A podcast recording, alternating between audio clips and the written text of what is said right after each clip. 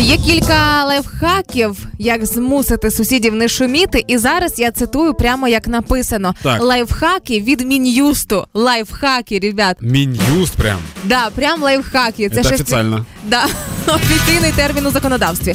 А перед самими лайфхаками скажу, що з двадцять другої години вечора до восьмої ранку офіційно не можна голосно співати, кричати, голосно слухати музику, салюти, феєрверки заборонені, бо це виявляється проблема кожної третьої київської сім'ї, що таке щось відбувається, у сусідів постійно шум. Типа люди многие жалуються на те, що сусіди шумять. Да, просто я ніколи. Ну, у меня всегда тихо очень. Вот ты той, кто шумит, очевидно. Не-не-не, у меня иногда, у меня иногда только детей там ругают очень громко. А мы, когда тусуемся, никто не жалуется, все добрые. Да-да-да, такие православні вечірки, конечно, да. Розкажи мені. Ну, а тепер, власне, до лайфхаків. Приготуйтеся почути вражаюче.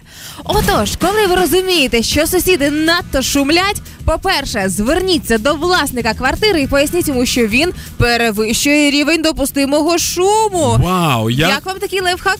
Я хочу найти пустой мешок, чтобы посчитать, сколько этих попыток было удачных. Потому нисколько. Что нисколько, да, ну типа невозможно прийти, к, если человек, если тебя человек уже взбесил настолько, что ты пошел к нему попросить это прекратить, то вряд ли все получится прям.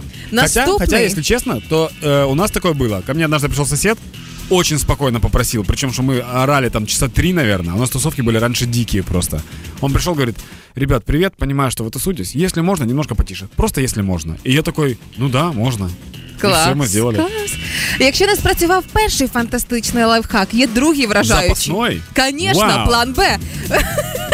Викликати поліцію. Краще це робити після десятої вечора, адже вдень вам можуть відмовити, посилаючись на те, що вдень шуміти можна. Це визнає Мін'юст, ребята. Мін'юст пише у своїх вражаючих лайфхаках, що поліція може вас проігнорувати. Камон! Так, во-первых, якщо ви визиваєте копов, просто хочу, чтобы вы знали, какой вы сразу станете человечек для всего дома. Ну, к вам вы уже не... Я до... за шлунку вот вы тоже. Уже не, ну, не хороший сосед уже. Никто вас никогда не полюбит и не будет слушать ваши просьбы, потому что вы сдали копам своих. Понимаете, как это работает?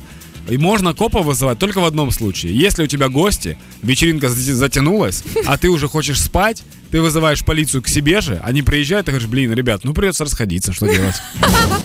Наступний шикарний лайфхак від Мін'юсту, як боротися з шумними сусідами, е, можете цитувати шумним сусідам. Згідно зі статтею вісімдесят два Кодексу України про адміністративні порушення, за перевищення рівня штру, е, шуму передбачено попередження або штраф від вісімдесят до двісті п'ятдесят п'ять гривень. Но есть маленький нюанс. То прежде, чем вы успеете договорить номер статьи, захлопнется дверь. И тогда уже... Можливо, не... об вас. Да, и тогда вы уже не успеете как бы ее договорить. І план, який точно спрацює, якщо всі попередні з якихось не зрозуміли, зрозумілих причин не дали толку і результату. Варто звернутися з колективною заявою до дільничого інспектора, і йому якраз можна надати і відеофіксацію того, як сусіди шумлять. Звучить як повний бред, якщо чесно. І є ще один прикольний лайфхак, яким пользується моя подруга. Моя подруга недавно устроила вечеринку очень шумную у себя. Угу. И это продлевало, это долго достаточно длилось. К ней пришли соседи и просто сказали: вы типа тусите, а мы спали. Можно мы будем теперь тусить с вами? Она говорит: да. Они зашли и просто протусили усили вместе всю ночь. И теперь, когда люди эти подружились, они могут реально поднабрать и сказать, типа, э, чуть-чуть громко, сделать тише. Она говорит: да без проблем, потому что Класс. Это люди, с которыми она тусила. Класс, оце вот. Круто, це дійсно дієвий лайфхак.